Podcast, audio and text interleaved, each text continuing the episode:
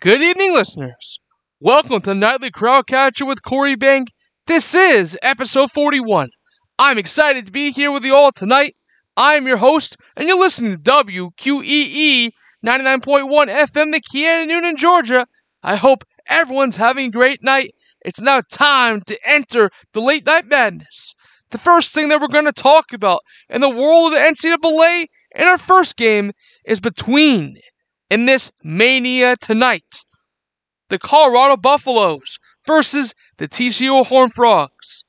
In this stunning upset in Fort Worth, Texas, after nine months of hype, Deion Sanders had Colorado ready for prime time in his much anticipated debut as the Buffaloes coach.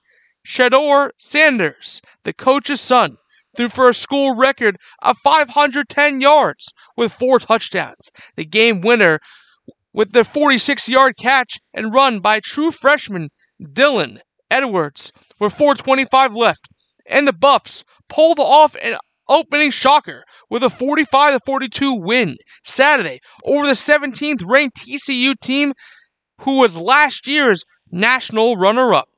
A lot of you didn't believe in us, Shedeur Sanders said, it's crazy because you just got to understand our coach, Coach Prime, my dad. Everywhere he went, he was a winner. Every game, every opportunity he took, he was truly victorious. Deion Sanders came to Boulder, Colorado to revitalize a long dormant program with an unprecedented roster flip. The two way star, Travis Hunter, Edwards, and Shedeur Sanders are among 87 newcomers at Colorado, which won only one game last season and has only two winning records since 2005. Coach Prime, a two time Super Bowl champion that included the last for the Dallas Cowboys 28 years ago, said when he first got the job, he was coming to Colorado with luggage, and it was Louis Vuitton. Sanders practically named his son the starting quarterback before Shedeur even had a chance to enter the transfer portal and was almost uncomfortably open about telling last year's Colorado University players they should probably jump in. But Sanders rebuilt and packed spring game at Folsom Field and dominated the college football scene. But when would the team look like this when games started? That remained to be seen. But Sanders already has a signature win as a three touchdown underdog in his first game as a major college football coach. I've been talking about it and talking about it. You didn't believe me, he said. Edwards caught three touchdown passes, including a 75 yarder in the opening minute of the second half when he turned another short pass into a big play. He also ran for another score. Hunter the former top recruit who came with the quarterback and coach from FCS school, Jackson State, had 11 catches for 119 yards. As a defensive back, he had one of t- the two interceptions that TCU's Chandler Morris threw in or near the end zone. He played over 120 snaps. That is crazy, folks, to be playing both sides of the ball. That's a testament of his conditioning and how of an athlete he is. They showed up. They were more ready to play than they were. Think more excited to play than they played harder. TCU coach Sonny Dyke said. It seemed like they had more determination down the stretch than we did. So against that, a real credit to them. I think their coaching staff is really good and they really test us on the fundamentals.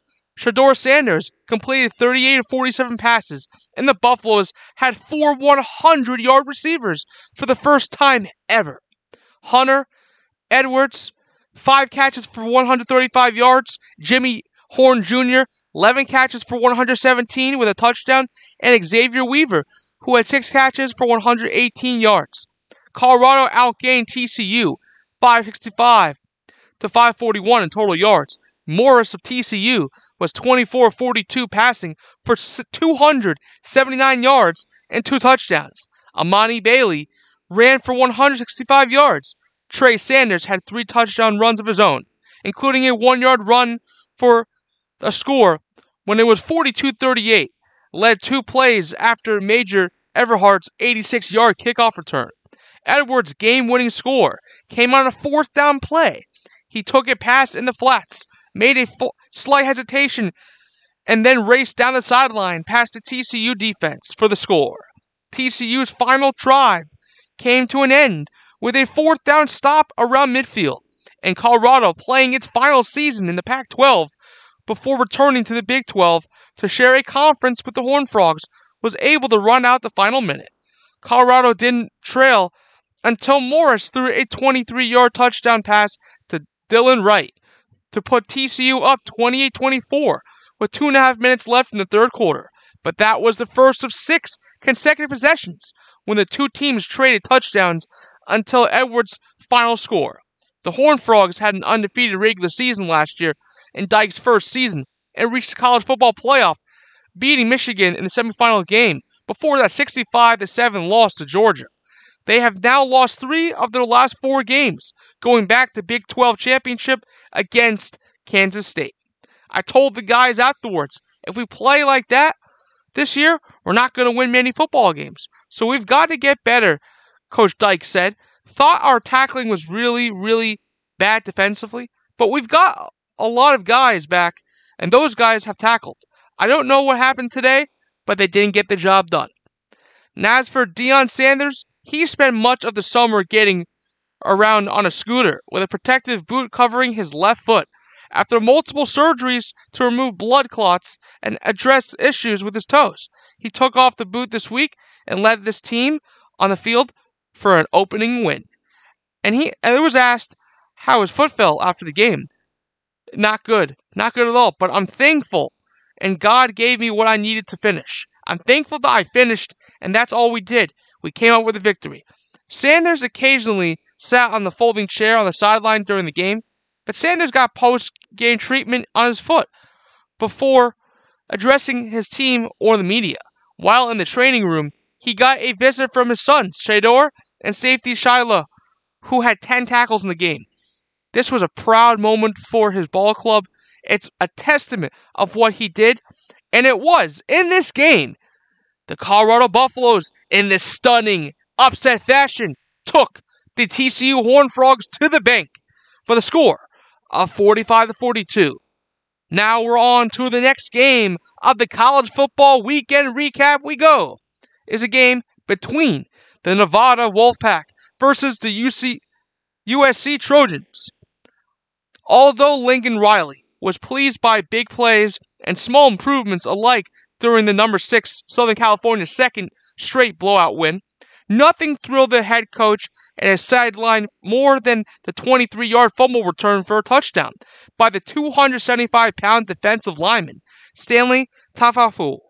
When big people score, football is so much more fun. Riley with his grin. Led by the biggest star of all, though, the Trojans had another Saturday of fun while preparing for the bigger challenges ahead. Caleb Williams threw for 319 yards and hit Tahj Washington with two of his five touchdown passes, leading USC to a 66 14 victory over Nevada. Zachariah Branch, Michael Jackson III, and Brenden Rice also caught two touchdowns, also caught touchdowns in this game from their Heisman Trophy winning quarterback for the Trojans, who followed up their blowout of San Jose State with another rout of a Mountain West opponent at the Coliseum. USC's 668 yards were its most under Riley, and its 66 points matched the highest scoring game of his tenure. I'm proud of these guys on both sides of the ball. A few plays here and there we need to fix, but an incredible game. Williams passed for 258 yards and four touchdowns on just 15 completions, while USC built a 35 to 7 halftime lead. He finished 18 of 24 while also rushing for 42 yards and adding another array of remarkable escapes and pinpoint completions to his collection. But Riley qualified his praise. He's improving, Riley said. I can't say I'm disappointed with how he's played, but he's got to get better. Everybody wants to look at the score and just write the story, and there's so much to it. But there's so many things that he's done really well, especially the situational ball and some understandings of the defensive schemes. But we've had a handful of plays in both games that we both want back, and that we don't want to leave those things on the table. USC didn't make Williams available to reporters after the game. South Carolina transfer Marshawn Lloyd had 76 yards rushing and 59 yards receiving, while touted the freshman Quinten Joyner and Deuce Robinson scored their first career touchdowns in the fourth quarter. We didn't finish how we wanted to in the last game, but this game we got the young guys to really put it together, said receiver Mario Williams, who had four catches for 66 yards, and Brendon Lewis passed for 182 yards for the Wolfpack, who scored on their opening drive before giving up 45 consecutive points. Freshman AJ Bianco threw a 77 yard touchdown pass to Jamal Bell on his first career pass attempt during the fourth quarter for Nevada, which went 2 and 10 in coach Ken Wilson's debut last season after four straight winning campaigns under J- Jay Norvell. It was a difference last year. But we just wanted to get out there and see the situations, get them playing. Wilson said we've got a long season ahead of us. We played against a really good football team tonight. We got to look at all the mistakes we made. We got to fix them all for next week.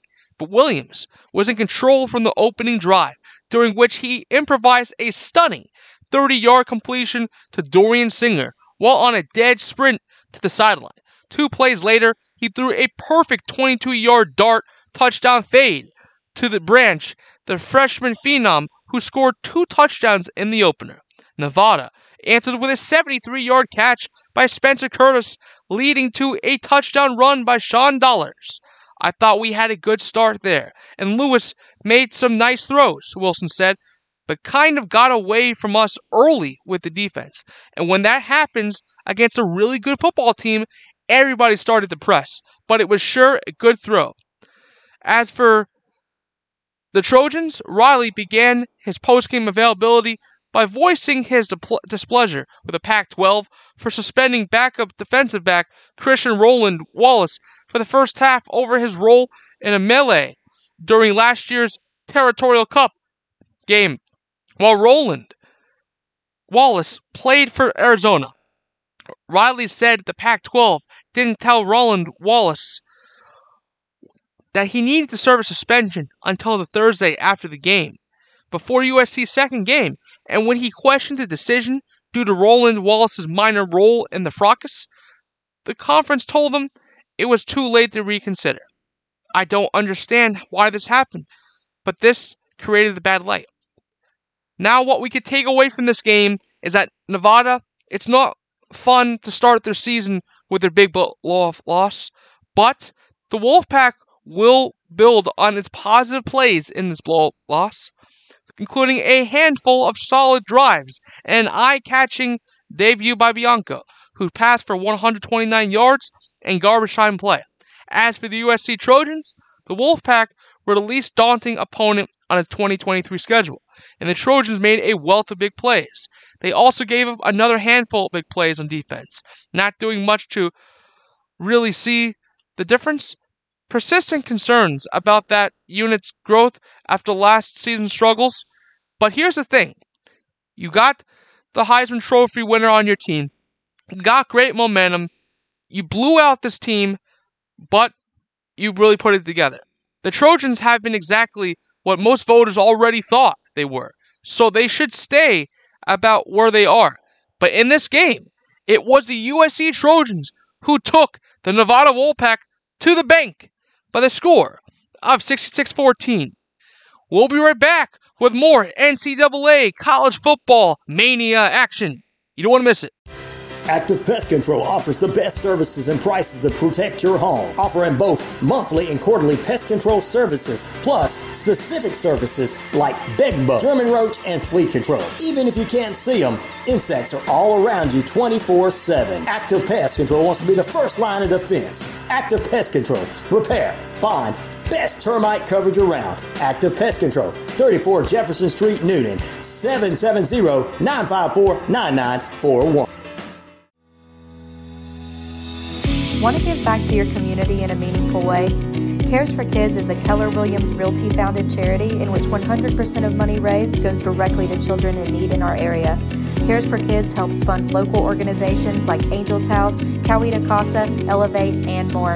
Help Cares for Kids reach their mission of serving 1 million children. Call 678 634 9770 today to learn more on how to be involved or text K for K Newnan to 44321 to donate.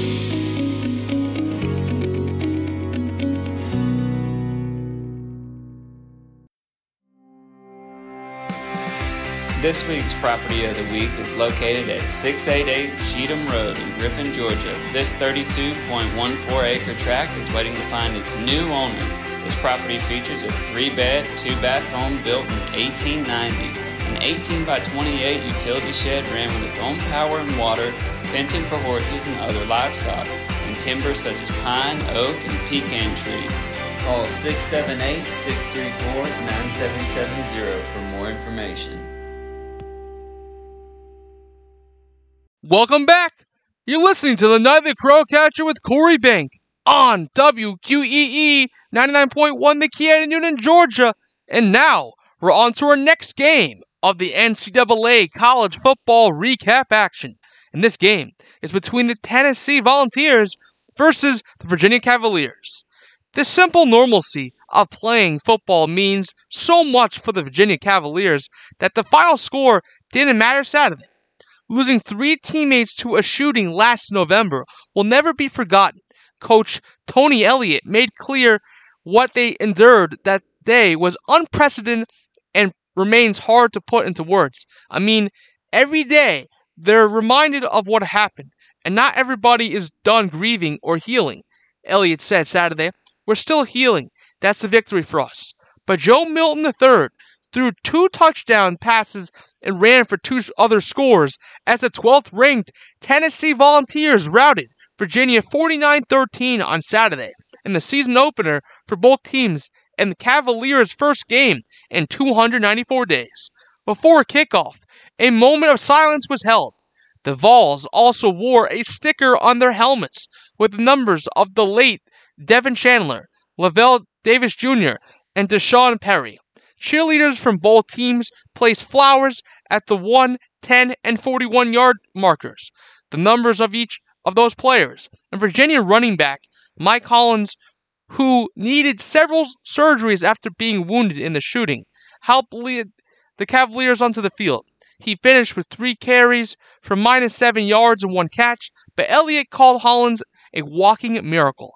Back in November, we had no idea like what this would happen for his life and what was going to happen for him. But flag today and be able to play and be a significant part of our game plan, Elliott said. Just a testament to him and really proud of him. He's an inspiration to me. But the Vols improved to 4 1 all time against Virginia in the first game of this series since 1991 Sugar Bowl. Tennessee coach Josh Heupel said playing in Nashville is important as a prime recruiting area. It's a really positive win, Heupel said. There's a lot of things to take away from it. it. On a positive side, at the same time, there's a lot of ways that we can be a whole lot better as a program. Tennessee scored on its opening drive and never trailed. Milton's one yard run before halftime put the Vols up 21 3. Dylan Sampson caught a nine yard touchdown pass that capped Tennessee's first drive. He also had three touchdown runs of three yards or less. James Pierce Jr.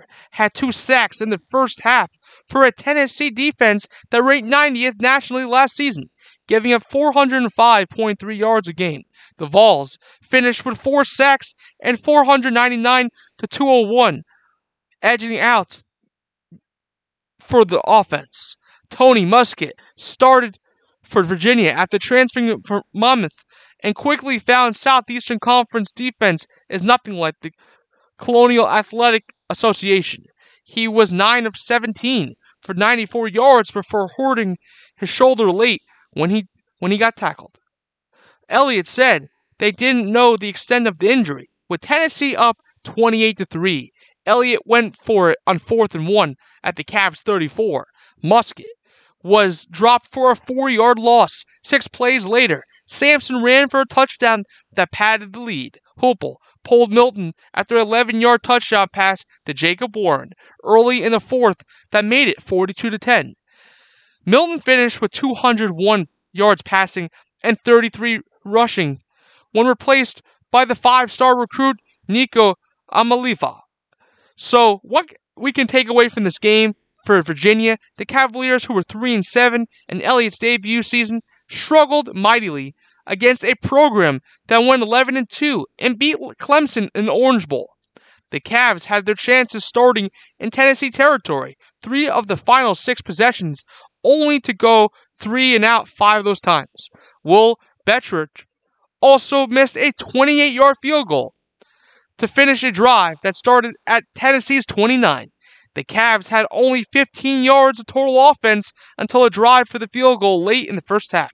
For Tennessee, the fastest and top scoring offense in the nation last season, worked through some kinks in the first half after opening with a touchdown drive that took 2 minutes and 47 seconds. Ramel Keyton dropped a deep pass from Milton that hit his hands, and Milton overthrew Keyton on another long pass with plenty of room to run. As for your injuries, Virginia, their nose tackle, Agunglier, was carted off the end of the first quarter. He had a sack and recovered a fumble punt, but he slipped celebrating going through the sideline on Nissan Stadium's new artificial surface, which features shredded coconut husks and corks.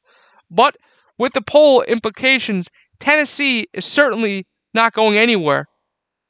And this wouldn't hurt their chances, even if this was a neutral site in Neyland Stadium West with the largest attendance here for a football game, with 69,507. But Milton had seen teammates celebrate in the field after the game. With his young sister Journey wearing a Tennessee cheerleader outfit as well, the timing was perfect. My siblings, they look up to me, Milton said. For them to have this moment with me and cherish it, it's truly incredible. But in this game, it was the Tennessee Volunteers who took the Virginia Cavaliers to the bank by the score of 49 to 14.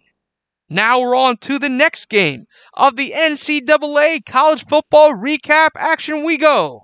And this game is between the North Carolina Tar Heels versus the South Carolina Gamecocks. The North Carolina Tar Heels have a Heisman Trophy candidate and quarterback Drake Maye. Now they have a talented defense to match with it. The sky would be the limit, Maye said about the Tar Heels' potential. Maye threw for 269 yards and two touchdowns, and North Carolina's upstart defense had nine sacks as the 21st ranked Tar Heels defeated the border rival South Carolina 31 to 17 on Saturday night in a neutral site game. It was the second most sacks in UNC history since the school began tracking the team stat back in 2000. British Brooks ran for 103 yards, and Omarion Hampton added two short touchdown runs for the Tar Heels. Maye, who grew up in the Charlotte suburb of Huntersville, led scoring drives on five of North Carolina's first six possessions, excluding a kneel down at the end of the first half. The redshirt sophomore made NFL type throws, back shoulder fades, deep outs, and sidearm tosses under pressure, while repeatedly keeping alive plays with his feet. He wasn't perfect with two interceptions in the game, but the final 18 minutes as the Tar Heels were trying to put away the game. But Maye didn't need to be perfect on this day. The Tar Heels got an unexpected lift from Gene Chizik's defense, which struggled most of last season. But the Tar Heels had just 17 sacks in all of 2022 and surrendered 30.8 points and 436.5 yards per game. That included giving up 40 points in the fourth quarter to Appalachian State. But on Saturday, the Tar Heels limited South Carolina to just 11 rushing yards. Incredible penetration up front made that happen.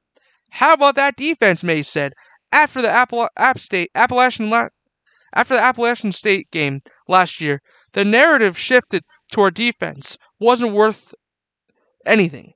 They put a lot of people on notice with this game tonight, and I'm happy for them. I knew it was coming because they gave the offense problems all camp long. Meanwhile, South Carolina coach Shane Beamer knows the Gamecocks have some work to do on offensive line. The whole offensive line is sliding to someone that is a threat, and we're still getting hit. Beamer said they rushed three, three in the last drive, and we got hit. That is ridiculous. But North Carolina moved the ball at will in the first half. Maye hit Kobe Paysour and stride with a 34 yard touchdown strike along the right sideline to give the Tar Heels a 17 14 lead just before halftime. North Carolina could have scored more had it not been for two drive killing drops by wide receiver Gavin Blackwell in South Carolina territory, including one on fourth down. Blackwell was pressed into a bigger role with starting wide receivers Devontez Walker and Nate McCollum. So the Gamecocks appeared to gain momentum when they pulled out one out of their hat Sean Payton playbook and recovered an onside kick to start the second half. But the UNC team smothered the drive before it began, forcing the Gamecocks to turn the ball over on downs. They played with a lot of emotion, UNC coach Mack Brown said about his defense. They took it a challenge when it was a sudden change. It was pretty incredible to see. The Tar Heels capitalized with Blackwell redeeming himself with a sliding 37 yard catch at the South Carolina 1 to set up Hampton's second touchdown. Maye then connected on an 18 yard completion with tight end John Copenhaver, who made a one handed grab in the end zone to put the Tar Heels up 31 14.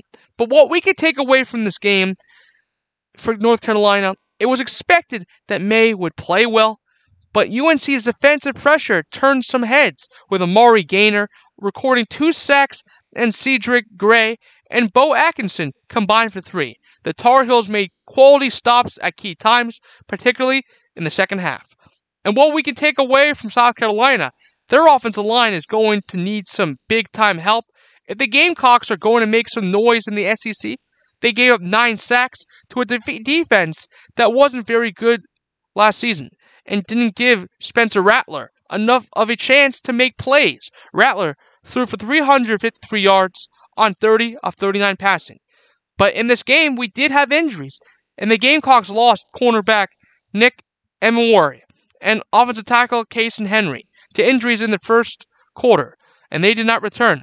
But with the poll implications coming to play, the Tar Heels should make a slight jump in the polls after a promising win over a South Carolina team that ranked just outside the AP Top 25. But in the end of the day, while Walker continues to await word from the NCAA on his eligibility, his teammates are showing they have his back. The team gave him the game ball, and Maye wore Walker's jersey during the post game press conference. Singer Eric Church a North Carolina fan who also wore Walker's jersey on the sideline. I wanted to win this game for Tez. You're going to get me teared up, and he lives just five or ten minutes away.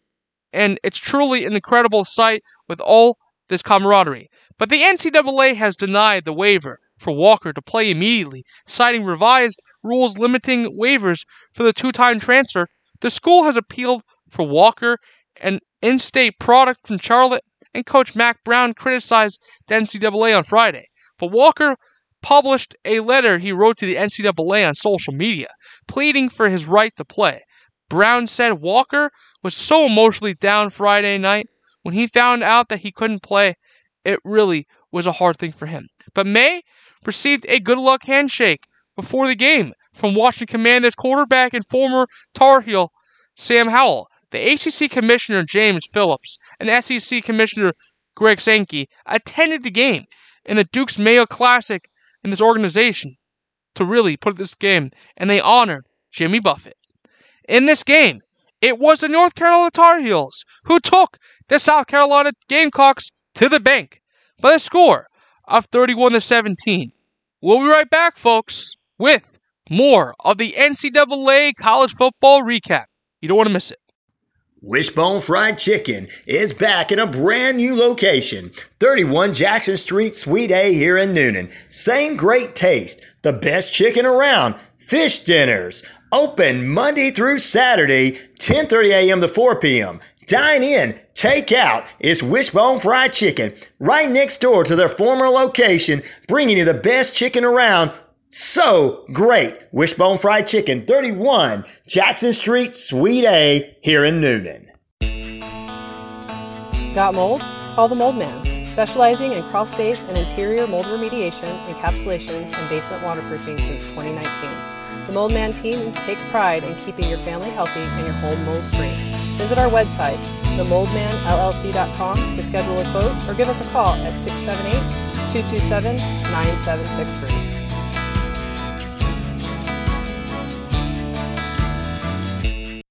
Hey, sports fans, it's Rod Peterson here, host of The Rod Peterson Show, inviting you to join us daily for two hours of Atlanta's funnest sports talk right here on WQEE.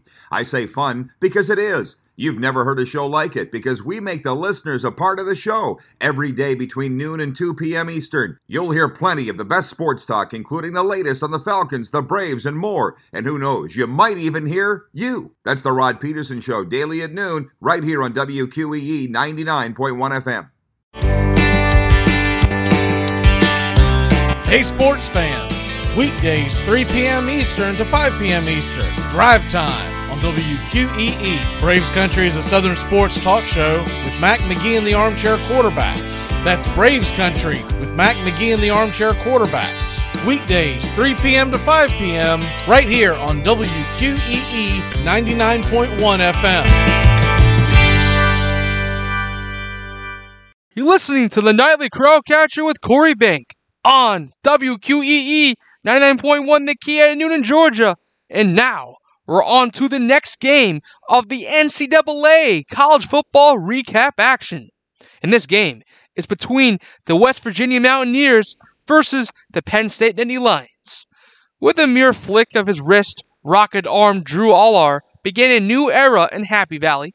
This is what the 6'5, 242 pounds quarterback, teammate, and his coaches gushed about all summer. The sophomore signal caller can make it look easy. Allar, who sat behind five year starter Sean Clifford last year, threw for 325 yards and three touchdowns in his first career start to help number 7 Penn State beat West Virginia 38 15 on Saturday night in their season opener. That's the Drew we saw in preseason camp. That's the Drew we saw in limited reps last year, Coach James Franklin said. He was extremely poised. Keandre Lambert Smith caught two touchdown passes, including a 72 yard dart that required very little windup from Allar. Even though he was scrambling through the pocket when he launched it downfield, the ball soared over a lunging Mountaineer defender and fell perfectly into Lambert Smith's hands. The wideout didn't even need to hit full speed to finish the scoring play. Nick Singleton added a rushing touchdown Malik McClain caught a touchdown pass midway through the fourth quarter for the New Lions, who pulled away after leading 14 to 7 at halftime. Backup Beau Pribula ran for a touchdown with six seconds left, and kicker Alex Felkins added a 25 yard field goal. It was the first time the two regional rivals played since meeting every year from 1947 until 1992.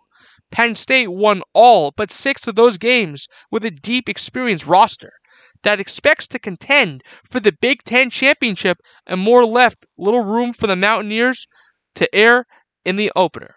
Penn State outgained West Virginia 405 to 198 through the three quarters. Meanwhile, a swarming defense forced four punts and three turnovers on downs. Still, the Big 12 foes played hard after making the 184 mile trip north to Beaver Stadium. Quarterback Garrett Greene accounted for 233 yards total yards, and CJ Donaldson scored on a short run to tie it at 7 early in the second quarter. Singleton powered in from 2 yards to give this team the lead for good. Two possessions later, and Allar and his receivers helped Penn State pull away. He mimed a crisp fake handoff before hitting a wide open Lambert Smith in the end zone from 12 yards out to complete Penn State's first possession of the second half. From there, the Mountaineers ran out of steam until Greene plunged in from eight yard out with 3.34 to play. He hit Donaldson for a two point conversion to cap the scoring drive. I have no doubt we'll be bouncing back. West Virginia coach Neal Brown said, We are on the onward and upward. But they were spreading the wealth in this game, and Allar spread the ball around to nine different targets. This summer was huge for us, Allar said. I think it really paid off with all the work that we put in and through fall camp. Keandre had a really good game tonight, and it and he did a lot with all the receivers. But with the new boot they have in town, after starting kicker Sander Sahaydak missed field goals from 34 and 38 yards in the first half, Franklin opted to switch kickers for the Nittany Lions for the third PAT try, and all kicks thereafter. Felkins was perfect with three PATs and the lone field goal. But what we could take away from this game for West Virginia Greene played relatively mistake free, but didn't get a, lot of help from his receivers, who caught just 10 of 18 targets. Meanwhile, the Mountaineers defense hung in as good as it could possibly be. A similar effort with a pretty solid team, but they had fewer weapons than Nittany Lions. As for Penn State, there's a lot of excitement in Happy Valley for good reason. Allar checked all the boxes in his first start. He went 21 for 29, while Lambert Smith looked pretty good as well for the number one receiver. Meanwhile, star tailback Singleton and Kaytron Allen picked up where they left off last year and moved piles all night with 137 combined offensive yards. That's very impressive by their backfield. But in this game, it was the Penn State Nittany Lions who took the West Virginia Mountaineers, you guessed it, folks, to the bank by the score of 38 to 15. Now we're on to the next game of our college football recap action. And this game is between the University of Wisconsin Badgers versus the University of Buffalo Bulls. Chez Mellusi ran for 157 yards and two touchdowns, and Braylon Allen added 141 yards and two more scores. And the number 19 Wisconsin Badgers started the first season off with Luke Fickell's coaching tenure with a 38 to 17 victory over Buffalo on Saturday. Fickell coached his first regular season game since joining the Badgers after six seasons at Cincinnati. He was with the Wisconsin team for the Guaranteed Rate Bowl victory over Oklahoma State last season. The sellout at Camp Randall Stadium was announced attendance of 76,224 spectators. This was the first time that it reached these heights since 2009, folks. Mellusi had an 89 yard touchdown run to make it 21 10 in the third quarter. He had 13 carries. Allen had 14 rushes and caught 7 passes for 25 yards. It's a 1 1 punch, Fickell said. They're really good friends. And sometimes you would think in an offense that might not be the same as it has been, that it would be unique. How can you have two really talented backs and they're able to share the load? They're a great example of what momentum and energy can do and what healthy competition looks like. Buffalo coach Maurice Linguist said the Bulls didn't do a good job containing Lucy and Allen. We were disappointed to see a couple of those long runs, Linguist said, we may have had a guy or two on the point of attack, just not to get the ball on the ground. It goes back to setting edges, running to the ball, downing the football, and making tackles in space. And that's what they had a hard time doing all night long. Surveying the field, filling gaps and holes so that these backs did not tear you up all night long. An SMU transfer, Tanner Mordecai, threw for 189 yards and a touchdown, and two interceptions in his first start for the Badgers. Mellusi had a one yard touchdown run to put the Badgers on the board first in the first quarter. Buffalo scored less than two minutes later. Then Cole Harrity caught a seven yard pass from Cole Snyder. The Badgers had 101 yards rushing in the first half, but found their footing on the ground in the third with 150 yards in the quarter. That right there is unreal, folks. Chimere Dike caught a 29 yard touchdown pass that gave Wisconsin a 14 7 lead with a minute to go in the first half. The Buffaloes, Devin Grant picked off Mordecai's pass at the 50 and returned it to the 16, but Alex McNulty missed a 34 yard field goal attempt three plays later. McNulty made a 53 yard field goal with 7 seconds left in the first half to pull the Bulls to 14 10. Harrity finished with 5 catches for 113 yards and 2 scores. But with this game of this poll's implications, the Wisconsin Badgers figures to stay at that number 19 slot, or they might even fall a couple places because the game was a little closer than it needed to be. But in this game, it was the Wisconsin Badgers who took the Buffalo Buffaloes, the Buffalo Bulls to the bank by the score of 38 to 17. Now we're on to our last game of the NCAA college football weekend action. And this was a jam packed game of heavyweights between the LSU Tigers versus the Florida State Seminoles. Jordan Travis accounted for five touchdowns, including three to Michigan State transfer Keon Coleman. And number eight, Florida State throttled fifth ranked LSU 45 24 on Sunday night in the most anticipated matchup of college football's opening weekend. The Seminoles extended their winning streak to seven and established themselves as an early season favorite to make the college football playoff. They won this one primarily on f- fourth down. FSU stopped the Tigers twice on fourth down in the first half, including once at the goal line, and scored the go ahead touchdown one play after the Travis connected with Lawrence Toafili for 41 yards on fourth and two. Travis ran in on the ensuing play to put the Seminoles ahead 24 17 and send most of the 65,429 in attendance into a frenzy. Roughly 80% of those on hand were draped in garnet and gold. They got exactly what they wanted a blowout to kickstart the program's most hyped season in nearly a decade. LSU was a two and a half point favorite in this game, but FSU won its final six games last season and then surprisingly returned nearly everyone for coach Mike Norvell's fourth season, including Travis, a standout receiver, Johnny Wilson, and stud pass rusher Jared Verse. But the star of the po- opener was Coleman, who left East Lansing, Michigan for greener grass in Tallahassee. He finished with nine catches for 122 yards, including scoring plays of 40, 21, and 7. What a way to start your career as a Seminole.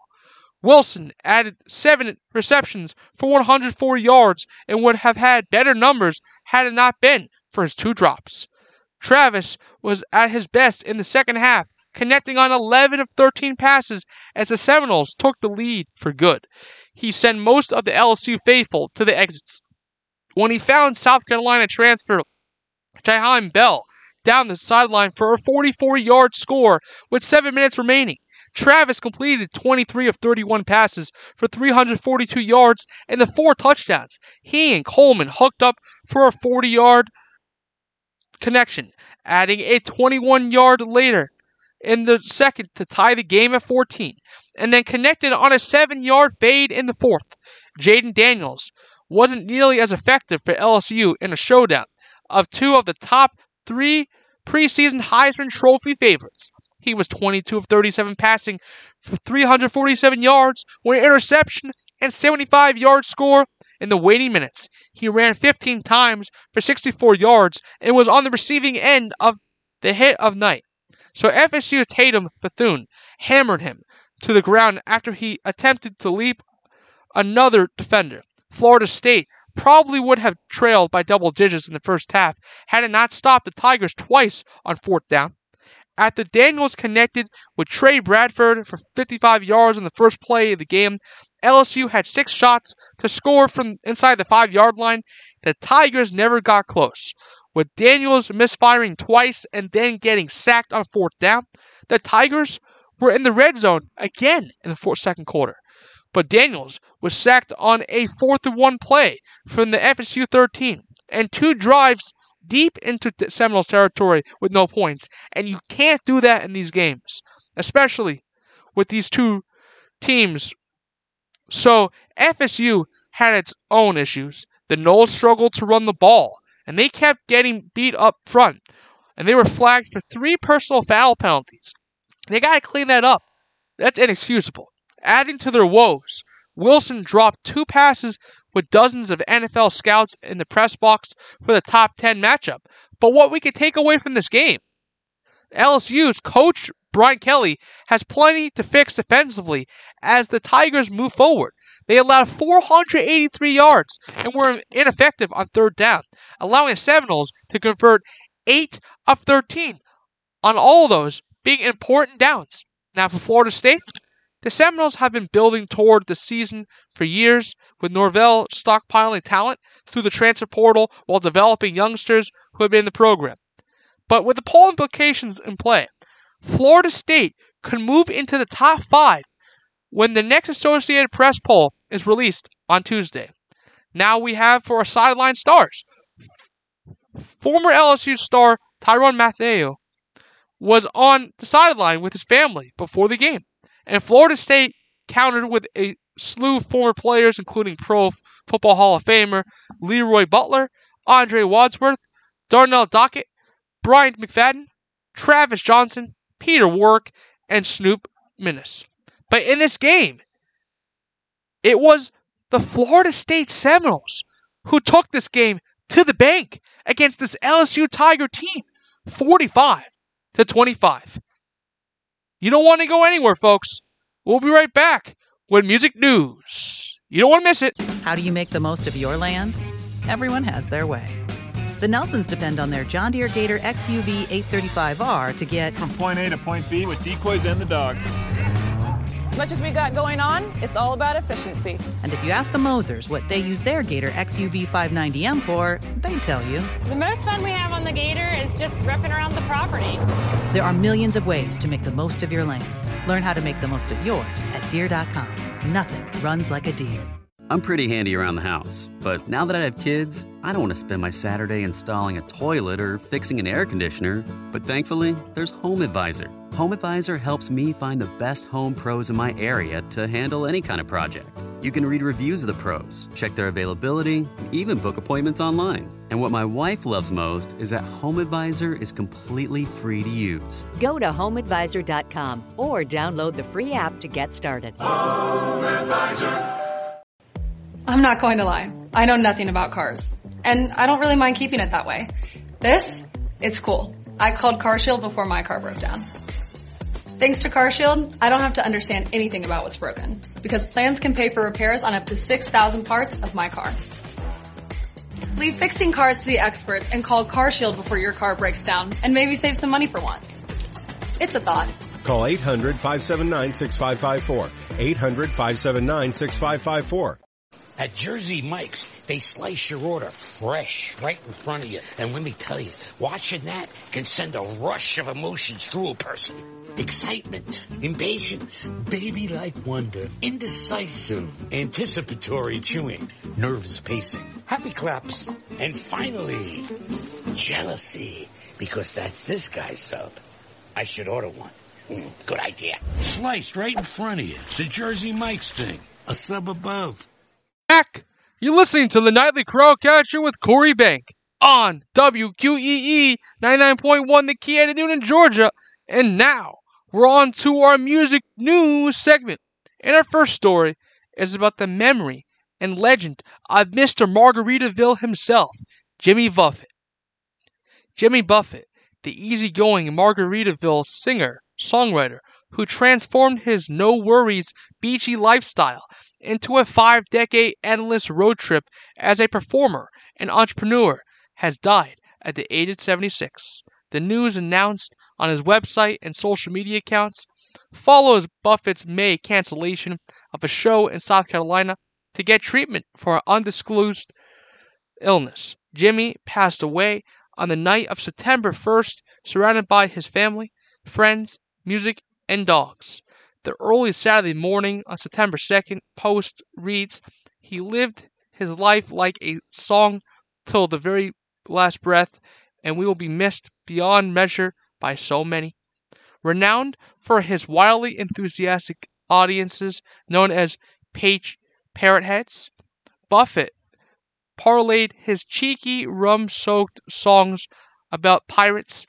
A pirate looks at 40, boozy beach bums, it's 5 o'clock somewhere, captains and sand caked rogues, the captain and the kid, into a permanent vacation journey where every port of call was loaded with fruity drinks, colorful summer themed outfits, and precisely no one cares in the world. With a laconic songwriting style that leaned into his guy you wanna have six beers with persona and vice versa, Buffett penned such memorable lines as I took off for a weekend last month just to try and recall the whole year. For the 1977's Changes in Latitudes, Changes in Attitude single, the primary thrust of his beach could be summed up by the title of his 1992 box set Boats, Beaches, Bars, and Ballads. In addition to his 13 Billboard Hot 100 charting singles, including 7 top 40s and 1 top 10, as well as 40 entries on the Billboard 200 album chart, Buffett's No Worries belled a killer business instinct that parlayed the popularity of his island spiked bar band folk rock anthems into an estimated billion dollar personal fortune. His sprawling ancillary business included a series of Margaritaville and Landshark bar and grill restaurants across the U.S., as well as licensing agreements for Margaritaville tequila, shoes, cruises, prepackaged food items, and an Atlantic City casino. There were also his personal Margaritaville and Mailboat Records imprints, a trio of charitable organizations that funded personal growth through music and manatee rescue, as well as a pair of musicals 1997's Don't Stop the Carnival and 2017's Escape to Margaritaville, his signature Landshark Lager beer, and three Latitude Margaritaville retirement communities in Daytona Beach, Hilton Head, and Watersound, Florida. Born James William Buffett on Christmas Day of 1946 in Mississippi and raised in Mobile, Alabama. The singer was one of three children born to James Delaney Buffett Jr. and Mary Lorraine, who peaked work for the Alabama Dry Dock and Shipbuilding Company. He grew up listening to his grandfather, steamboat ship captain J.D. Buffett tales on high seas adventure, to whom he paid homage in Son of a Son of a Sailor. The latter features the memorable salt caked lines I'm just a son of a son, son of a son, son of a son of a sailor. The sea's in my veins, my tradition remains. I'm just glad I don't live in a trailer. Inspired by the attention on a college fraternity brother earned from women for playing guitar, Buffett began his first band and quickly graduated from street busking to playing six nights a week at Bourbon Street clubs in New Orleans, and then working as a correspondent for Billboard magazine in Nashville from 1969 to 1970. He was the reporter who broke the news that legendary bluegrass duo Lester Flatt and Earl Scruggs were breaking up in 1969. He released his debut album, the country leaning folk collection Down to Earth in 1970 to little acclaim of reportedly selling just 400 copies. That was followed by 1973's A White Sport Coat and a Pink Crustacean, a twangy Nashville inspired collection which featured the fan favorite novelty song Why Don't We Get Drunk? and, and as well as he went to Paris and Grapefruit Juicy Fruit, which were laced with the low key Key West vibe he'd picked up after moving south to his forever home in Florida. The singer finally hit the top 40 with the number 30 Hot 100 swaying single Come Monday. From his third album, Living and Dying in Three Fourth Time, which contained another life staple, Pencil Thin Mustache. The release of his sixth album, Havana Daydreaming, in 1976 marked Buffett's highest Billboard 200 album chart placement to date at number 65, but it was the next year's change in latitudes, change in attitudes that proved to be his best-selling breakthrough album thanks to the Margaritaville song. So, this song features a kind of shorthand for the Buffett way of life and the origins of his fans' nickname, courtesy of the sand packed first verse, nibbling on sponge cake, watching the sun bake, all you parrot heads covered with oil, which flip flops into the iconic chorus, wasting away again in Margaritaville, searching for my long lost shaker of salt. That song, which spent 22 weeks on the singles chart, topped out at number 8 on the Hot 100 in July of 1977, marking Buffett's highest charting career single. His streak continued on 1977, this 1978's Son of a Son of a Sailor, which featured another iconic laid back hit, Cheeseburger in Paradise, number 32 on Hot 100, as well as Livingston Saturday Night at number 52, A Manana, number 84 in all. But Buffett released 29 studio albums and 14 live albums over his career, including his final collection 2020's fan curated B sides, Songs You Don't Know by Heart. At press time, Buffett has been teased with his 30th studio album, Equal Strain on All Parts, through a release date that has not been set yet. Buffett's career peak on the Billboard 200 albums charted came in 2004 when License to Chill hit number one, besting his previous career high on the album Tally back in 1996, Banana Wind at number four.